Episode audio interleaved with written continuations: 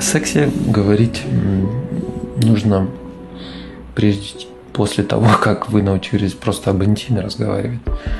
То есть э, на более мягких темах потренировались, но довольно тоже откровенных. И первое, с чего тоже стоит начать, что снимет напряжение, проговорить о трудностях, насколько некомфортно, стесняться порой могут люди и так далее.